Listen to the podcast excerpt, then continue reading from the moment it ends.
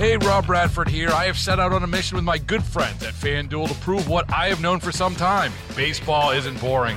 Now I have a daily podcast to prove it with some of the most notable people in the baseball world screaming baseball isn't boring from the mountaintops or at least agreeing to come on our show. Players, managers, GMs, and yes, even the commissioner of baseball, Rob Manfred. It has been a constant wave of baseball's most powerful voices. So join the revolution, subscribe, and soak in Baseball Isn't Boring. Listen on your Audacy app or wherever you get your podcast. You'll be glad you did.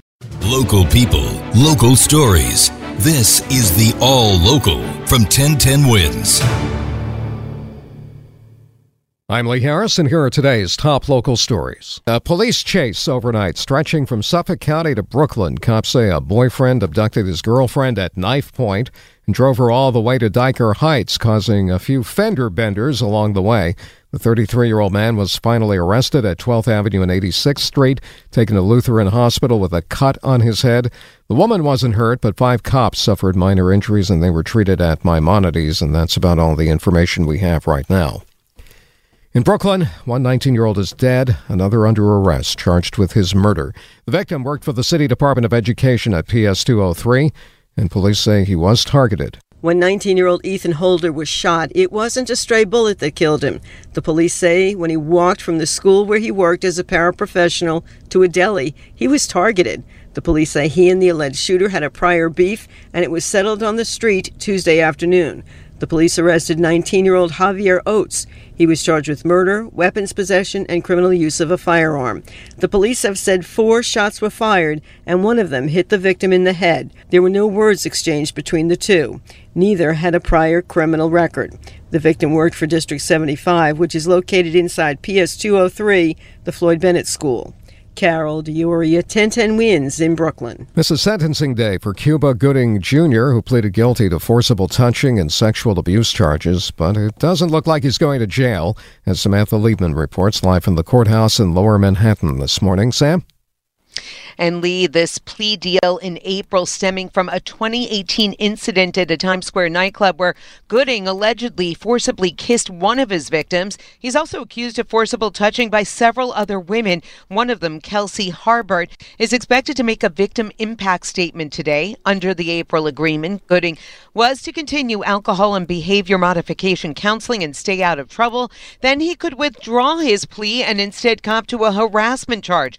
That would reduce his sentence to time served. In April, his lawyer, Frank Rothman, told reporters that was fair. He's been doing everything right for years, and this is the fair and appropriate resolution. So I am 100% confident at the end of this, he will have no criminal record. However, Gloria Allred, who is representing Harbert, says her client objects to the deal, saying justice isn't being served. Gooding has been accused by 20 women of inappropriate touching and is facing a lawsuit from one victim who accuses him of rape in 2013.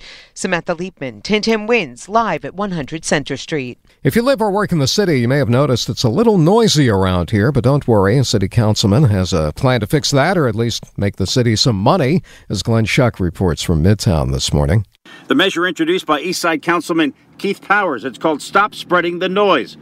Similar to a red light camera situation, this would snap a photo of any violator going over a certain decibel level. Dale, a truck driver from FedEx, says this is just about cash. Well, they want to make it's make money. Every ticket makes you know trucks make money. Yeah. You know, we get pulled over by DOT. Everything that makes money. Right. So what do you what do you say to this councilman who's proposing this idea? I really got nothing to say to councilman.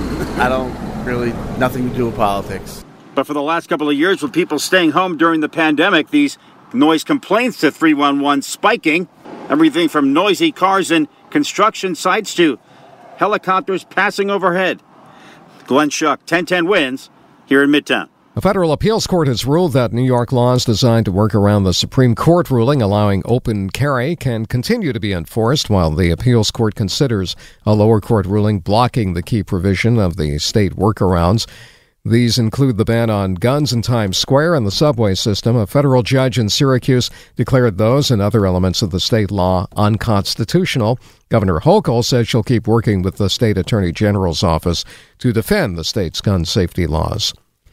With more than 18,000 migrants believed to be in New York City now, Governor Hochul is asking the federal government for help. The mayor and I are 100% in sync to make sure that we have the resources to make sure that this does not devolve into a real humanitarian crisis.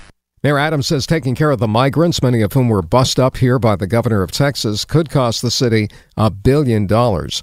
The Row Hotel on 8th Avenue near Times Square is being turned into a migrant shelter, one of 46 hotels the city is now using as emergency shelters.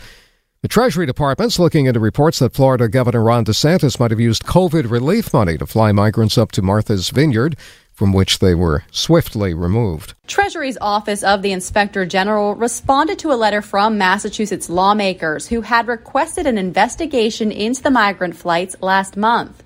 Lawmakers wanted to know whether Florida used federal COVID 19 funds to pay for the flights. The Inspector General's office confirmed it would look into Florida spending as part of an ongoing audit of how states have used money that was part of the American Rescue Plan. Correspondent Sarah Ewald Weiss, the DeSantis administration says the money was from the state budget and part of a program targeting human smugglers. Game two of the ALDS tonight in the Bronx, weather permitting, and Mark Ernay's here with the preview. Mark? Yeah, Lee, the Yankees and Cleveland Guardians hope to throw the first pitch just after 7.30, but whenever they do get game two started, it'll be Nestor Cortes who throws that first pitch in his first playoff appearance. There's always some, you know, excitement um, and butterflies at, at the same time. Um, but l- like I said, I, I, don't think it feels any different from going out there and uh, pitching in front of the same crowd that we have all year. So uh, I'm excited and I'm ready for the challenge. Cortes matching up on the mound with Shane Bieber, and he faced Cleveland twice during his All Star regular season, going 1 0 while giving up just three runs on four hits with 14 strikeouts over 12 and a third innings. Mark Ernay 1010 Wins Sports. Thanks for listening to the All Local from 1010 Wins. And for the latest news, traffic, and weather, tune to 1010 Wins, visit 1010wins.com, or download the Audacy app to take us wherever you go. Hey, Rob Bradford here. I have set out on a mission with my good friends at FanDuel to prove what I have known for some time baseball isn't boring. Now I have a daily podcast to prove it with some of the most notable people in the baseball world screaming baseball isn't boring from the mountaintops or at least agreeing to come on our show. Players, managers, GMs, and yes, even the commissioner of baseball, Rob Manfred. It has been a constant wave of baseball's most powerful voices. So join the revolution. Subscribe and soak in Baseball Isn't Boring. Listen on your Audacy app or wherever you get your podcast. You'll be glad you did.